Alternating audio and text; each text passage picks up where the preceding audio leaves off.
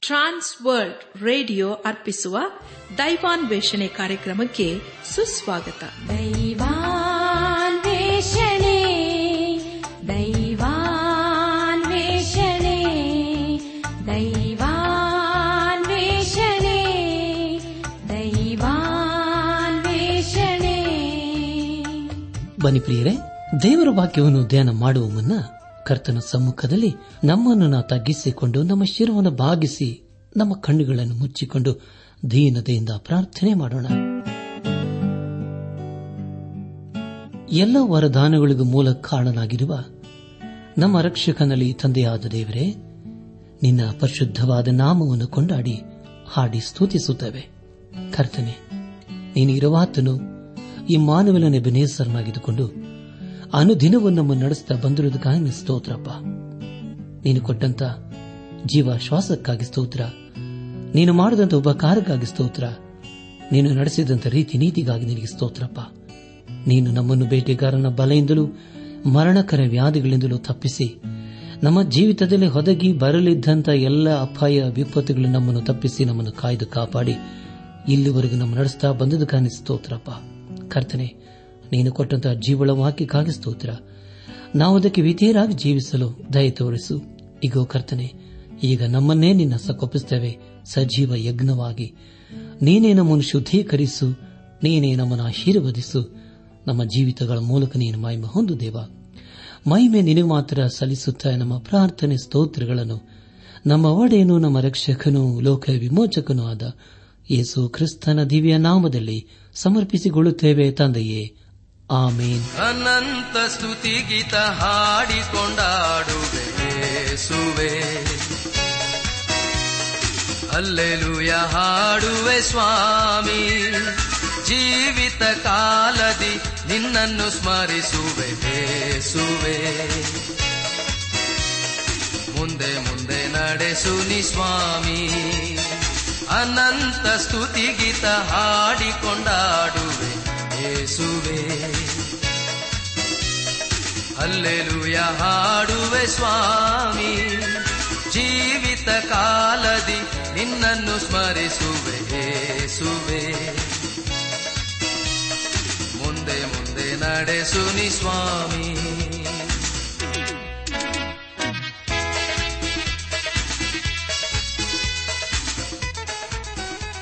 ನನಾತ್ಮಿಕ ಸಹೋದರ ಸಹೋದರಿಯರೇ ದೇವರ ವಾಕ್ಯವನ್ನು ಧ್ಯಾನ ಮಾಡುವ ಮುನ್ನ ನಿಮ್ಮ ಸತ್ಯವೇದ ಪೆನ್ನು ಪುಸ್ತಕದೊಂದಿಗೆ ಸಿದ್ದರಾಗಿದ್ದಿರಲ್ಲವೇ ಹಾಗಾದರೆ ಪ್ರಿಯರೇ, ಬನ್ನಿರಿ.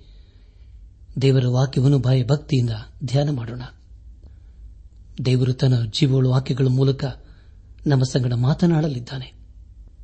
ಕಳೆದ ಕಾರ್ಯಕ್ರಮದಲ್ಲಿ ನಾವು ಸತ್ಯವೇದದಲ್ಲಿ ಇಪ್ಪತ್ತನೇ ಪುಸ್ತಕವಾಗಿರುವ ಅರಸನಾದ ಸೊಲೋಮನನ್ನು ಬರೆದಂತ ಜ್ಞಾನೋಕ್ತಿ ಪುಸ್ತಕದ ಇಪ್ಪತ್ತೆಂಟನೇ ಅಧ್ಯಾಯ, ಒಂದರಿಂದ ಇಪ್ಪತ್ತೊಂಬತ್ತನೇ ಅಧ್ಯಾಯದ ನಾಲ್ಕನೇ ವಚನದವರೆಗೆ ಧ್ಯಾನ ಮಾಡಿಕೊಂಡು ಅದರ ಮೂಲಕ ನಮ್ಮ ನಿಜ ಜೀವಿತಕ್ಕೆ ಬೇಕಾದ ಅನೇಕ ಆತ್ಮೀಕ ಪಾಠಗಳನ್ನು ಕಲಿತುಕೊಂಡು ಅನೇಕ ರೀತಿಯಲ್ಲಿ ಆಶೀರ್ವಿಸಲ್ಪಟ್ಟಿದ್ದೇವೆ.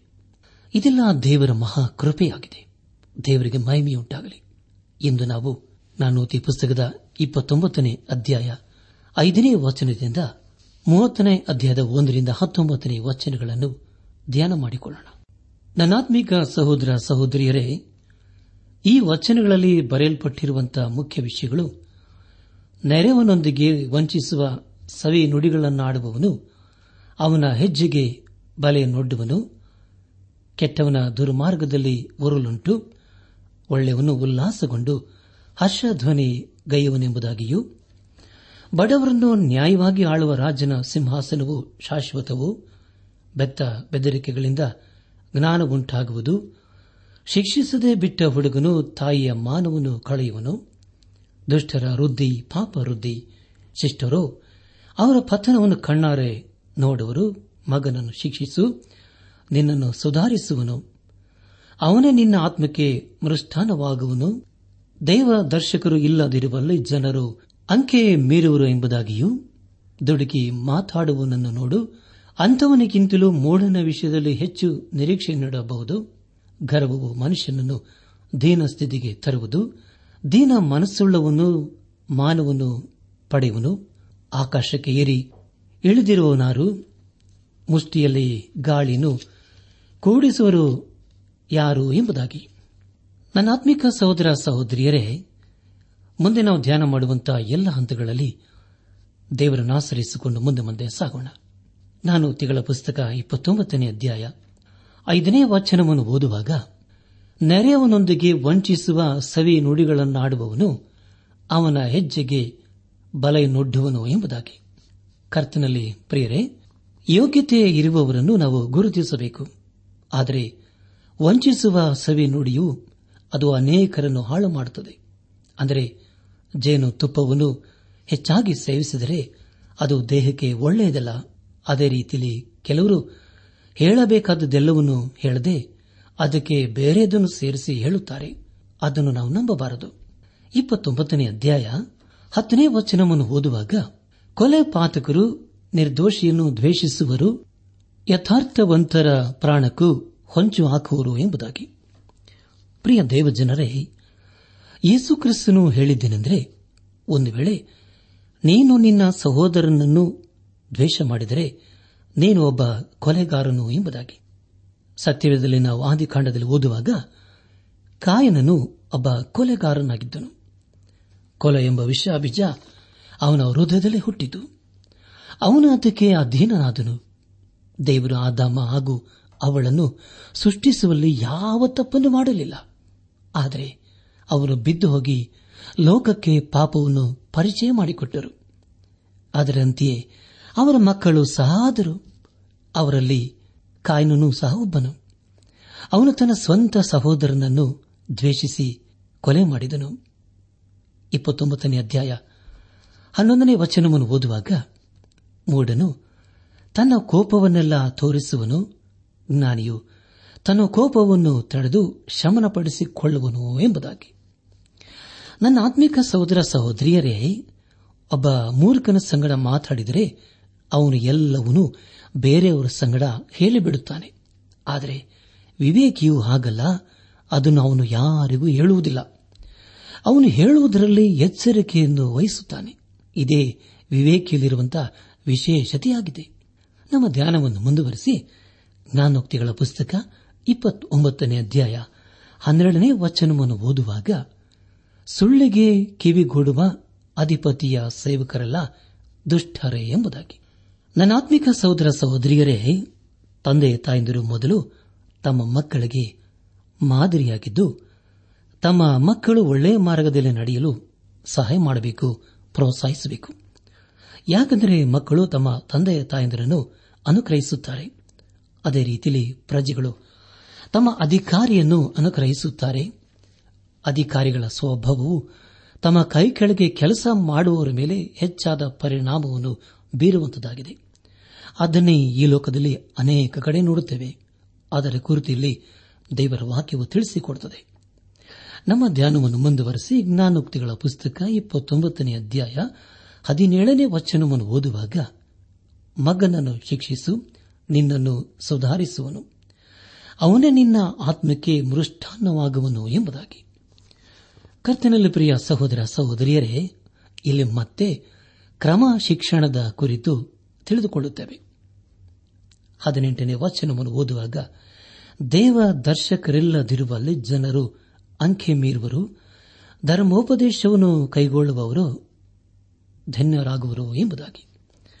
ನನ್ನ ಆತ್ಮಿಕ ಸಹೋದರ ಸಹೋದರಿಯರೇ, ದರ್ಶನ ಅಂದರೆ ಅದು ಆತ್ಮೀಕವಾದ ತಿಳುವಳಿಕೆಯಾಗಿದೆ.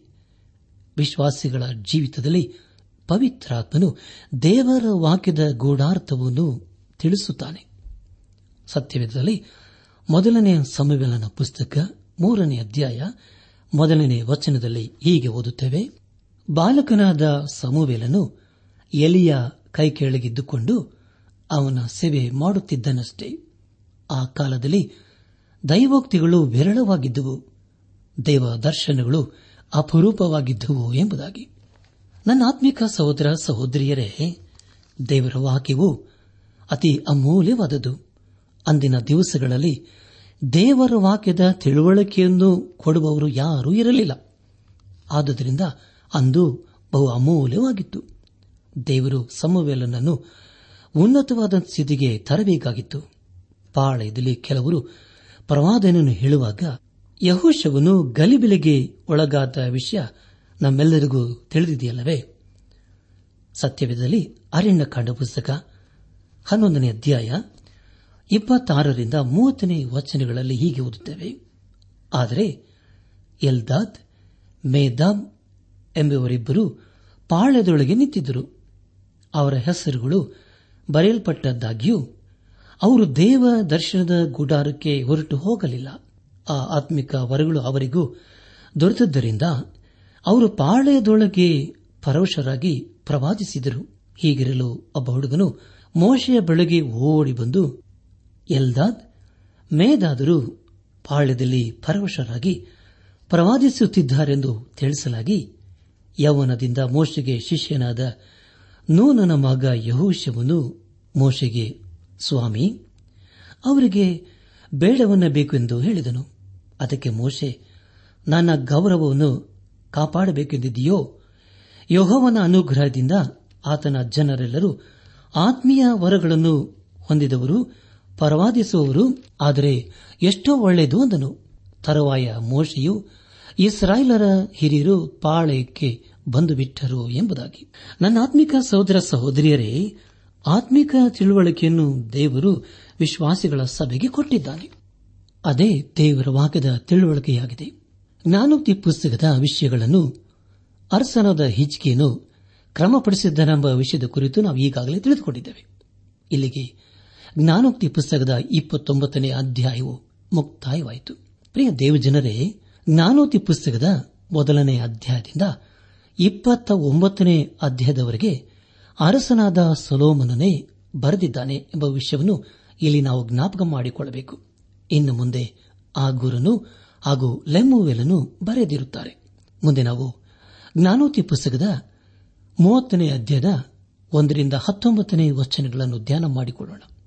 ಮುಂದೆ ನಾವು ಧ್ಯಾನ ಮಾಡುವಂತಹ ಎಲ್ಲ ಹಂತಗಳಲ್ಲಿ ದೇವರನ್ನು ಆಸರಿಸಿಕೊಣ ಈ ಒಂದು ಅಧ್ಯಾಯವನ್ನು ಬರೆದವನು ಯಾಕೆ ಎಂಬುವನ ಮಗನಾದ ಅಘೋರನು ಎಂಬುದಾಗಿ ಮೂವತ್ತನೇ ಅಧ್ಯಾಯ ಮೊದಲನೇ ವಚನದ ಮೂಲಕ ತಿಳಿದು ಬರುತ್ತದೆ ಮೂವತ್ತನೇ ಅಧ್ಯಾಯ ಮೊದಲನೇ ವಚನದಲ್ಲಿ ಹೀಗೆ ಓದುತ್ತವೆ. ದೈವೋಕ್ತಿ ಯಾಕೆ ಎಂಬುವನ ಮಗನಾದ ಆಗೂರನ ಮಾತುಗಳು. ಇವನು ಇತಿಯೇಲನಿಗೆ, ಇತಿಯೇಲನಿಗೂ, ಉಕ್ಕಾಲನಿಗೂ ಹೀಗೆ ಹೇಳಿದನು ಎಂಬುದಾಗಿ. ಕರ್ತನಲ್ಲಿ ಪ್ರಿಯ ಸಹೋದರ ಸಹೋದರಿಯರೇ, ಓದಿಕೊಂಡ ಹೆಸರುಗಳ ಕುರಿತು ನಾವು ಎಲ್ಲಿಯೂ ಕೇಳಿಸಿಕೊಂಡಿಲ್ಲ. ಆಗುರನ ಕುರಿತು ಸತ್ಯವೇದದಲ್ಲಿ ಎಲ್ಲಿಯೂ ನಾವು ಓದಿಲ್ಲ. ಅಂದಿನ ದಿವಸಗಳಲ್ಲಿ ಎಲ್ಲಾ ಹೆಸರುಗಳು ಇಬ್ರಿಯರ ಹೆಸರುಗಳಂತೆ ಇತ್ತು. ಆದರೆ ಪ್ರತಿ ಹೆಸರಿಗೆ ಒಂದೊಂದು ಅರ್ಥವಿತ್ತು. ಆ ಆಗುರನು ಅಂದರೆ ಒಂದು ಗೂಡಿಸುವನು ಎಂಬುದಾಗಿಯೂ ಯಾಕೆ ಅಂದರೆ ಭಕ್ತಿವಂತನು ಎಂದು ಅರ್ಥ. ನಮ್ಮ ಧ್ಯಾನವನ್ನು ಮುಂದುವರೆಸಿ. ಜ್ಞಾನೋಕ್ತಿಗಳ ಪುಸ್ತಕ ಮೂವತ್ತನೇ ಅಧ್ಯಾಯ ನಾಲ್ಕನೇ ವಚನವನ್ನು ಓದುವಾಗ, ಆಕಾಶಕ್ಕೆ ಏರಿ ಇಳಿದಿರುವನಾರು ಮುಷ್ಟಿಯಲ್ಲಿ ಗಾಳಿಯನ್ನು ಕೂಡಿಸಿರುವವರು ಯಾರು ಎಂಬುದಾಗಿ. ನನ್ನ ಆತ್ಮಿಕ ಸಹೋದರ ಸಹೋದರಿಯರೇ, ಇದೇ ಪ್ರಶ್ನೆಯನ್ನು ದೇವರು ಯೋಬನಿಗೆ ಕೇಳಿದನು. ಅದಕ್ಕೆ ಉತ್ತರಿಸುವರು ಯಾರು?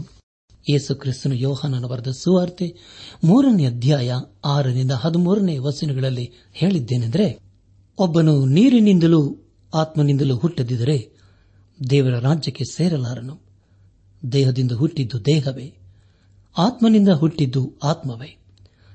ನೀವು ಹೊಸದಾಗಿ ಹುಟ್ಟಬೇಕೆಂದು ನಾನು ನಿನಗೆ ಹೇಳಿದ್ದರಿಂದ ಆಶ್ಚರ್ಯಪಡಬೇಡ. ಗಾಳಿಯು ಮನಸ್ಸು ಬಂದ ಕಡೆ ಬೀಸುತ್ತದೆ. ಅದರ ಸಪ್ಪಳವನ್ನು ಕೇಳುತ್ತೆ, ಆದರೆ ಅದು ಎಲ್ಲಿಂದ ಬರುತ್ತದೋ, ಎಲ್ಲಿಗೆ ಹೋಗುತ್ತದೋ ನಿನಗೆ ತಿಳಿಯದು. ಆತ್ಮನಿಂದ ಹುಟ್ಟಿದವರೆಲ್ಲರೂ ಅದರಂತೆ ಎಂದನು. ಅದಕ್ಕೆ ನಿಕೋದಿಮನು, ಇದು ಆಗುವುದು ಹೇಗೆ ಅಂದಾಗ ಏಸವನಿಗೆ ಹೇಳಿದ್ದೇನೆಂದರೆ, ಇಸ್ರಾಯೇಲ್ ಜನಕ್ಕೆ ಬೋಧಕನಾಗಿರುವ ನಿನಗೆ ಇದು ತಿಳಿಯುವುದಿಲ್ಲವೋ? ನಿನಗೆ ನಿಜ ನಿಜವಾಗಿ ಹೇಳುತ್ತೇನೆ, ತಿಳಿದಿದ್ದನ್ನು ಹೇಳುತ್ತೇವೆ, ನೋಡಿದ್ದಕ್ಕೆ ಸಾಕ್ಷಿ ಕೊಡುತ್ತೇವೆ. ನೀವು ನಮ್ಮ ಸಾಕ್ಷಿಯನ್ನು ಒಪ್ಪುವುದಿಲ್ಲ. ನಾನು ಭೂಲೋಕದಲ್ಲಿ ನಡೆಯುವ ಕಾರ್ಯಗಳನ್ನು ಕುರಿತು ನಿಮಗೆ ಹೇಳುವಾಗ, ನೀವು ನಂಬದೆ ಹೋದರೆ ಪರಲೋಕದ ಕಾರ್ಯಗಳನ್ನು ಕುರಿತು ನಿಮಗೆ ಹೇಳಿದರೆ ಹೇಗೆ ನಂಬಿರಿ? ಪರಲೋಕದಿಂದ ಇಳಿದು ಬಂದವನೆಂದರೆ ಮನುಷ್ಯ ಕುಮಾರನೇ ಹೊರತು ಮತ್ತಾರು ಪರಲೋಕಕ್ಕೆ ಏರಿ ಹೋದವನಲ್ಲ ಎಂಬುದಾಗಿ.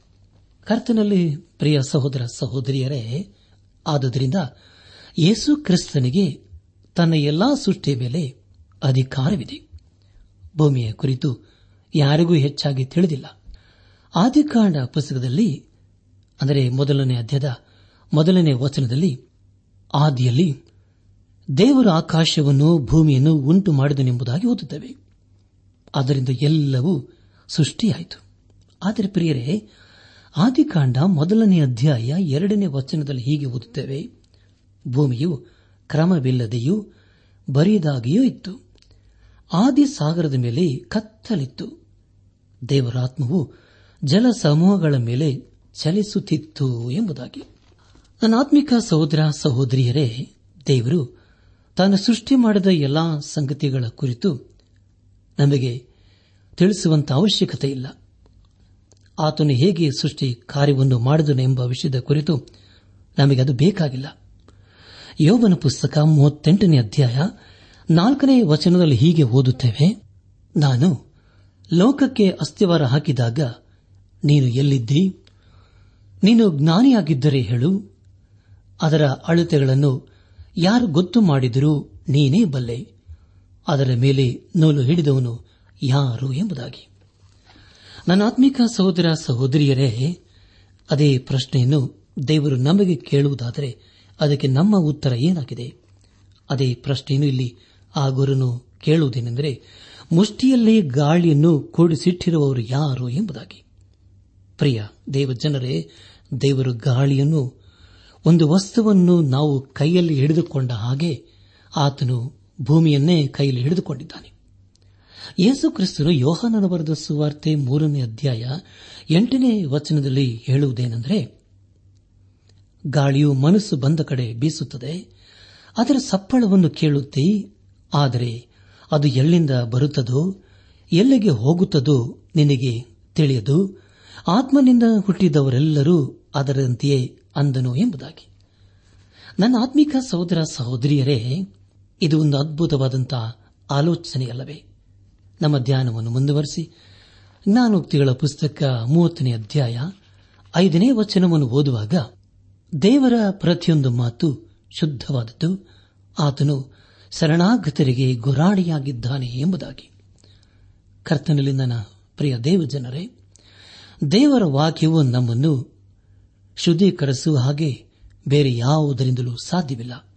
ಪ್ರತಿ ದೇವರ ವಾಕ್ಯವು ನಿರ್ಮಲವಾಗಿದೆ. ಅದು ಎಲ್ಲ ಸೋಪಿಗಿಂತಲೂ ಉತ್ತಮ. ಇದು ಅದ್ಭುತವಾದಂಥ ಶುಭ್ರ ಮಾಡುವಂತಹ ಸಾಧನವಾಗಿದೆ. ದೇವರಿಗೆ ಸ್ತೋತ್ರವಾಗಲಿ.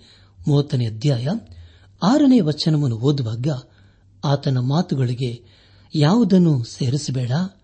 ಆತನು ನಿನ್ನನ್ನು ಖಂಡಿಸುವಾಗ ನೀನು ಸುಳ್ಳುಗಾರನೆಂದು ತೋರಿ ಬಂದಿಯೇ ಎಂಬುದಾಗಿ. ನನ್ನ ಆತ್ಮಿಕ ಸಹೋದರ ಸಹೋದರಿಯರೇ, ಇದರ ಮೂಲಕ ನಾವು ತಿಳಿದುಕೊಳ್ಳುವುದೇನೆಂದರೆ ದೇವರ ವಾಕ್ಯವನ್ನು ನಾವು ಹೇಗೆ ಓದಬೇಕು ಎಂಬುದಾಗಿ. ದೇವರು, ಒಬ್ಬ ಸುಳ್ಳುಗಾರನನ್ನು ನೀನು ಸುಳ್ಳುಗಾರನೆಂದು ಹೇಳಲು ಹಿಂದೆ ಮುಂದೆ ನೋಡುವುದಿಲ್ಲ. ಅದೇ ದೇವರಲ್ಲಿರುವಂತಹ ವಿಶೇಷತೆಯಾಗಿದೆ. ನಮ್ಮ ಧ್ಯಾನವನ್ನು ಮುಂದುವರೆಸಿ ಜ್ಞಾನೋಕ್ತಿಗಳ ಪುಸ್ತಕ ಮೂವತ್ತನೇ ಅಧ್ಯಾಯ ಏಳರಿಂದ ಒಂಬತ್ತನೇ ವಚನಗಳನ್ನು ಓದುವಾಗ, ನಿನ್ನಿಂದ ಎರಡು ವರಗಳನ್ನು ಬೇಡಿಕೊಂಡಿದ್ದೇನೆ, ಅನುಗ್ರಹಿಸದಿರಬೇಡ. ನಾನು ಸಾಯುವುದರೊಳಗಾಗಿ ಅವುಗಳನ್ನು ಕೈಗೂಡಿಸು. ನನ್ನಿಂದ ಕಪಟವನ್ನು, ಸುಳ್ಳು ಮಾತನ್ನು ತೊಲಗಿಸು. ಬಡತನವನ್ನಾಗಲಿ, ಐಶ್ವರ್ಯವನ್ನಾಗಲಿ ಕೊಡದೆ ನನಗೆ ತಕ್ಕಷ್ಟು ಆಹಾರವನ್ನು ಭೋಜನ ಮಾಡಿಸು ಹಾಗಾಗದೆ ಹೊಟ್ಟೆ ತುಂಬಿದವನಾದರೆ ಯೋಹವನು ಯಾರೋ ಎಂದು ನಿನ್ನನ್ನು ತಿರಸ್ಕರಿಸಿಯನು ಬಡವನಾದರೆ ಕಳ್ಳತನ ಮಾಡಿ ನನ್ನ ದೇವರಾದ ನಿನ್ನ ಹೆಸರನ್ನು ಅಯೋಗ್ಯವಾಗಿ ಎತ್ತೇನು ಎಂಬುದಾಗಿ. ನನ್ನ ಆತ್ಮಿಕ ಸಹೋದರ ಸಹೋದರಿಯರೇ, ನನ್ನ ಕಪಟತನವನ್ನು ಸುಳ್ಳು ಮಾತುಗಳನ್ನು ತೊಲಗಿಸು ಎಂಬುದಾಗಿ ಹೇಳುವಾಗ ಅಂತ ಸ್ಥಿತಿಯಲ್ಲಿ ನನ್ನನ್ನು ಇರಿಸಬೇಡ ಎಂಬುದೇ ಇದರ ಅರ್ಥ. ಮುಂದೆ ಹೇಳುವುದೇನೆಂದರೆ, ಬಡತನವನ್ನಾಗಲಿ, ಐಶ್ವರ್ಯವನ್ನಾಗಲಿ ಕೊಡಬೇಡ. ಆದರೆ, ಆ ಎರಡರ ಮಧ್ಯದಲ್ಲಿ ನನ್ನನ್ನು ಇರಿಸು ಎಂಬುದಾಗಿ. ಎರಡರಲ್ಲಿಯೂ ಅತಿರೇಕ ನನಗೆ ಬೇಡ ಎಂಬುದಾಗಿ ಇಲ್ಲಿ ನಾವು ಓದುತ್ತೇವೆ. ಜ್ಞಾನೋಕ್ತಿಗಳ ಪುಸ್ತಕ, ಮೂವತ್ತನೇ ಅಧ್ಯಾಯ, ಹನ್ನೆರಡನೇ ವಚನವನ್ನು ಓದುವಾಗ, ತಮ್ಮ ಕೊಳೆಯನ್ನು ತೊಳಕೊಳ್ಳದೆ ತಾವೇ ಶುದ್ಧರೆಂದು ಎಣಿಸಿಕೊಳ್ಳುವ ಬೇರೊಂದು ತರದವರುಂಟು ಎಂಬುದಾಗಿ. ಕರ್ತನಲ್ಲಿನ ಪ್ರಿಯ ಸಹೋದರ ಸಹೋದರಿಯರೇ, ಅನೇಕ ವಿಶ್ವಾಸಿಗಳ ಸಭೆಯಲ್ಲಿ ಇಂಥವರು ನಾವು ಕಾಣುತ್ತೇವೆ.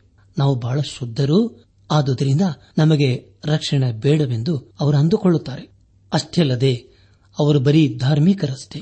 ಆದರೆ ಪ್ರಿಯರೇ, ಯೇಸು ಕ್ರಿಸ್ತನ ರಕ್ತ ಮಾತ್ರ ನಮ್ಮನ್ನು ಎಲ್ಲಾ ಪಾಪದಿಂದ ಶುದ್ಧೀಕರಿಸುತ್ತದೆ, ಶಾಪದಿಂದ ಬಿಡಿಸುತ್ತದೆ ದೈವ ಕೋಪದಿಂದ ತಪ್ಪಿಸುತ್ತದೆ. ದೇವರಿಗೆ ಸ್ತೋತ್ರವಾಗಲಿ. ನಮ್ಮ ಧ್ಯಾನವನ್ನು ಮುಂದುವರೆಸಿ ಜ್ಞಾನೋಕ್ತಿಗಳ ಪುಸ್ತಕ ಮೂವತ್ತನೇ ಅಧ್ಯಾಯ ಹದಿನೈದನೇ ವಚನವನ್ನು ಓದುವಾಗ, ಕೊಡು ಕೊಡು ಅನ್ನುವ ಎರಡು ಹೆಣ್ಣು ಮಕ್ಕಳು ಜಿಗಣಗೆ ಉಂಟು, ತೃಪ್ತಿ ಪಡೆದವುಗಳು ಮೂರು ಉಂಟು. ಹೌದು ಸಾಕೆನ್ನದವುಗಳು ನಾಲ್ಕು ಉಂಟು ಎಂಬುದಾಗಿ.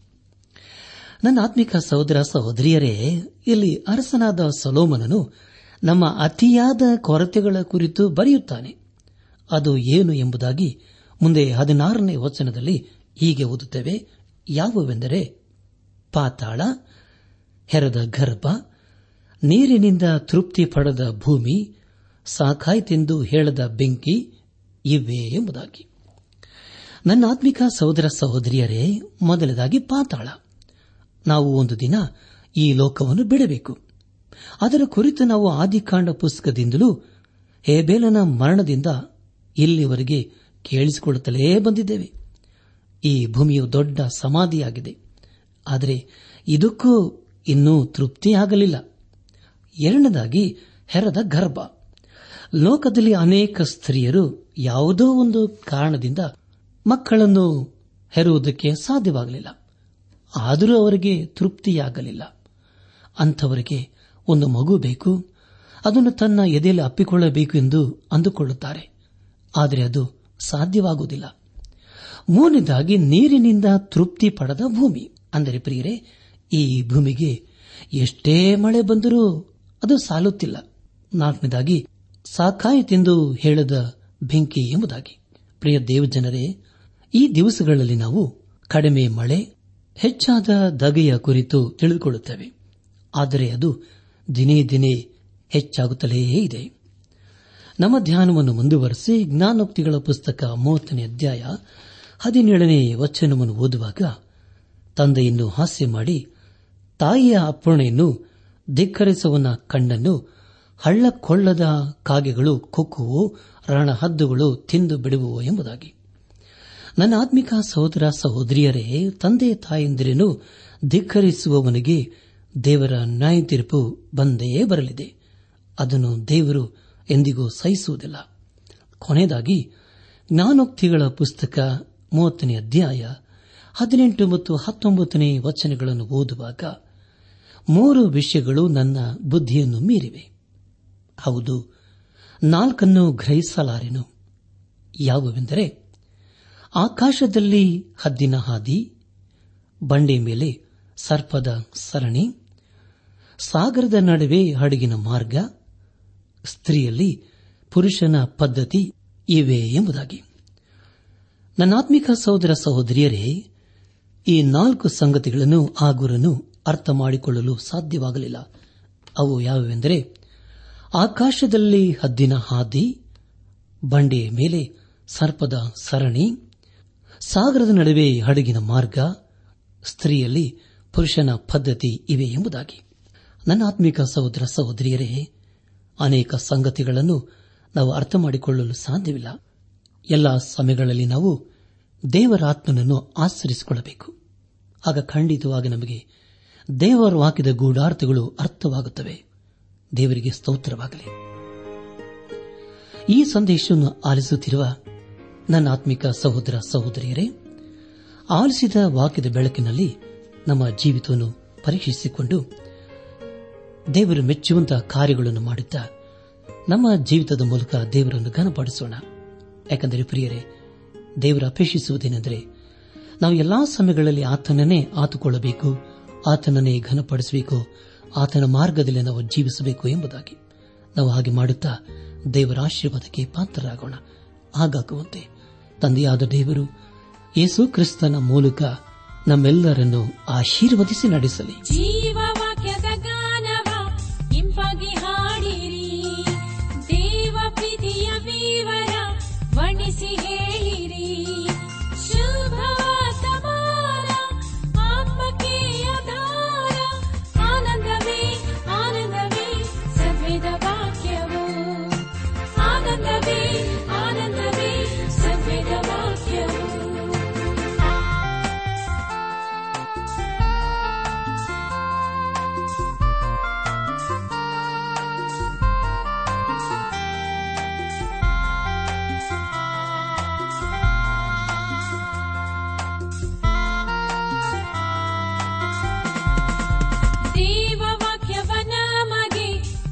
ಕ್ರಿಸ್ತಿಸು ಕೊಟ್ಟರು.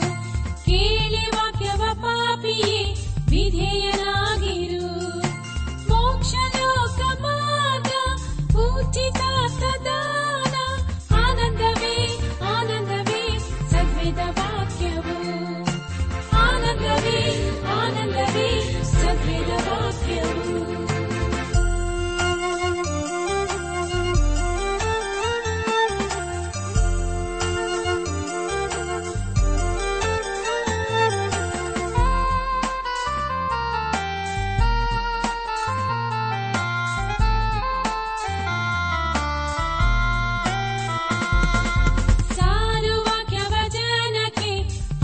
ಆಸಕ್ತಿಯಿಂದಲೇ ಸಾರು ಪಾಪದ ಮನ್ನಣೆ ಪಾಪಿಗಳೆಲ್ಲರಿಗೆ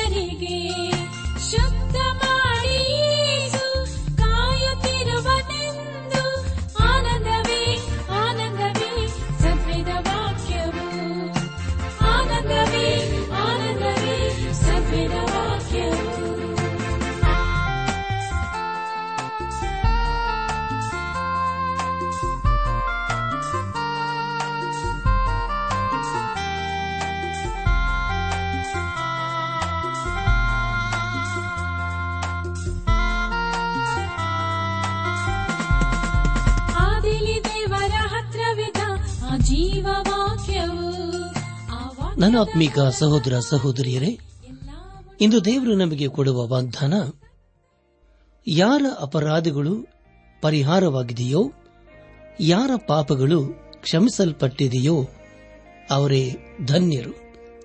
ರೋಮಾಯ ನಾಲ್ಕು ಏಳು.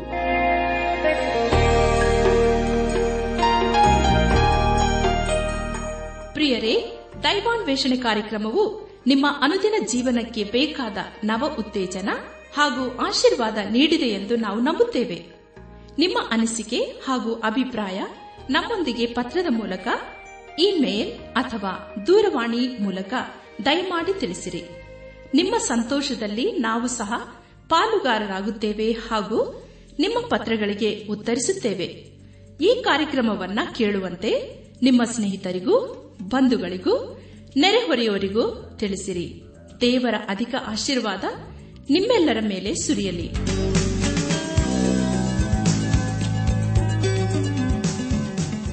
ನಮ್ಮ ವಿಳಾಸ ದೈವಾನ್ ವೇಷಣೆ ಟ್ರಾನ್ಸ್ ವರ್ಲ್ಡ್ ರೇಡಿಯೋ, ಇಂಡಿಯಾ, ಟಪಾಲು ಪೆಟ್ಟಿಗೆ ನಾಲ್ಕು ಮೂರು ಎರಡು ಸೊನ್ನೆ, ಬೆಂಗಳೂರು ನಲವತ್ಮೂರು. ದೈವಾನ್ ವೇಷಣೆ Trans World Radio India post box four three two zero Bangalore forty three ದೂರವಾಣಿ ಸಂಖ್ಯೆ ಒಂಬತ್ತು ಎಂಟು ನಾಲ್ಕು ಐದು ಆರು ಒಂದು ಆರು ನಾಲ್ಕು ಒಂದು ಎರಡು. ನಮ್ಮ ಇಮೇಲ್ ವಿಳಾಸ Kannada TTB at radio eight eight two dot com ನಮಸ್ಕಾರ ಪ್ರಿಯರೇ.